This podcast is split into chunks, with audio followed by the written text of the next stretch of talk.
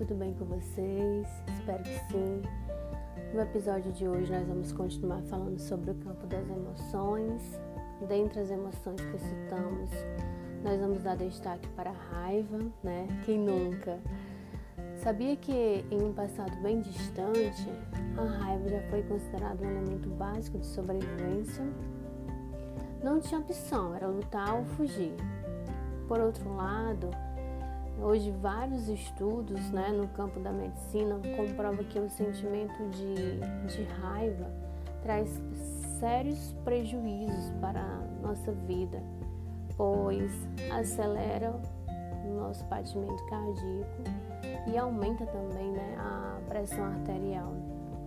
Isso acontece, minha gente, porque no momento de estresse, nosso organismo libera vários hormônios entre eles a adrenalina e noradrenalina. Esses hormônios acabam se espalhando pelo nosso corpo e, em consequência disso, destrói nossas células imunológicas, né? facilitando o surgimento de várias doenças. Vocês sabiam que a raiva pode ser potencializada pelos pequenos gatilhos? Quantos de nós, né? Não tivemos um dia ruim no trabalho, em seguida no trânsito e ao chegar em casa explodimos, né, com aqueles que mais amamos, com algo supostamente banal. Talvez em outro momento, em outra situação, não daríamos tanta importância.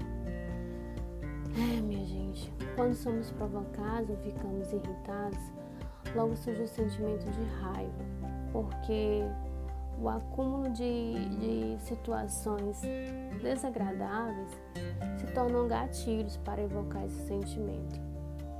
O pior está quando deixamos ser sequestrados por essa emoção. Aí o bicho pega.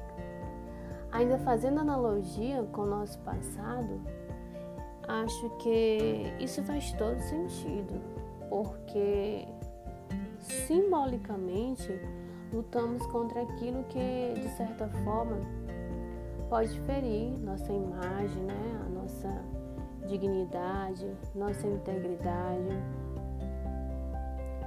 Logo, nos colocamos nesta posição de enfrentar, ficamos na defensiva, né? supostamente uma situação de ameaça ou de perigo. Agora vocês devem estar é, pensando, bem, como lidar com essa emoção?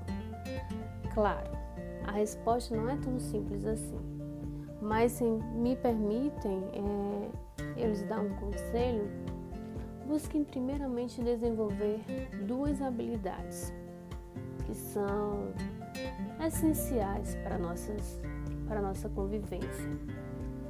Primeiro, autoconhecimento. É preciso você se conhecer, conhecer o seu limite, conhecer até onde você pode ir, até onde você pode suportar. Por isso que é tão importante o autoconhecimento. O autoconhecimento nos permite, nos permite ter essa noção do que é nosso e do que é do outro. Né? E o segundo o autocontrole. O autocontrole é essencial. É o momento que você percebe até onde você pode ir, até onde você pode parar, até onde você pode suportar. É o momento que você percebe também o momento exato de frear esse sentimento, né? É, essa emoção, que ela começa por alguma situação desagradável, né? Pequenas irritações em seguida, ela pode desencadear um, um sentimento de raiva e, por último, quem sabe, a ira, né? Então, é necessário sim frear, frear, é, frear esse ciclo, esse ciclo dessa emoção que não é tão agradável, né? Porque na verdade ninguém gosta de ficar com raiva, né? Se puder, Claro, se afaste da pessoa que despertou em você esse sentimento de irritabilidade, na tentativa de esfriar, como havia dito, né? Procure fazer algo de que goste, né? Que lhe proporcione prazer, satisfação. Quem sabe ouvir uma boa música, se for o caso.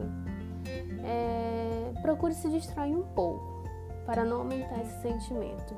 Se possível, fique só por, por alguns minutos, por algumas horas.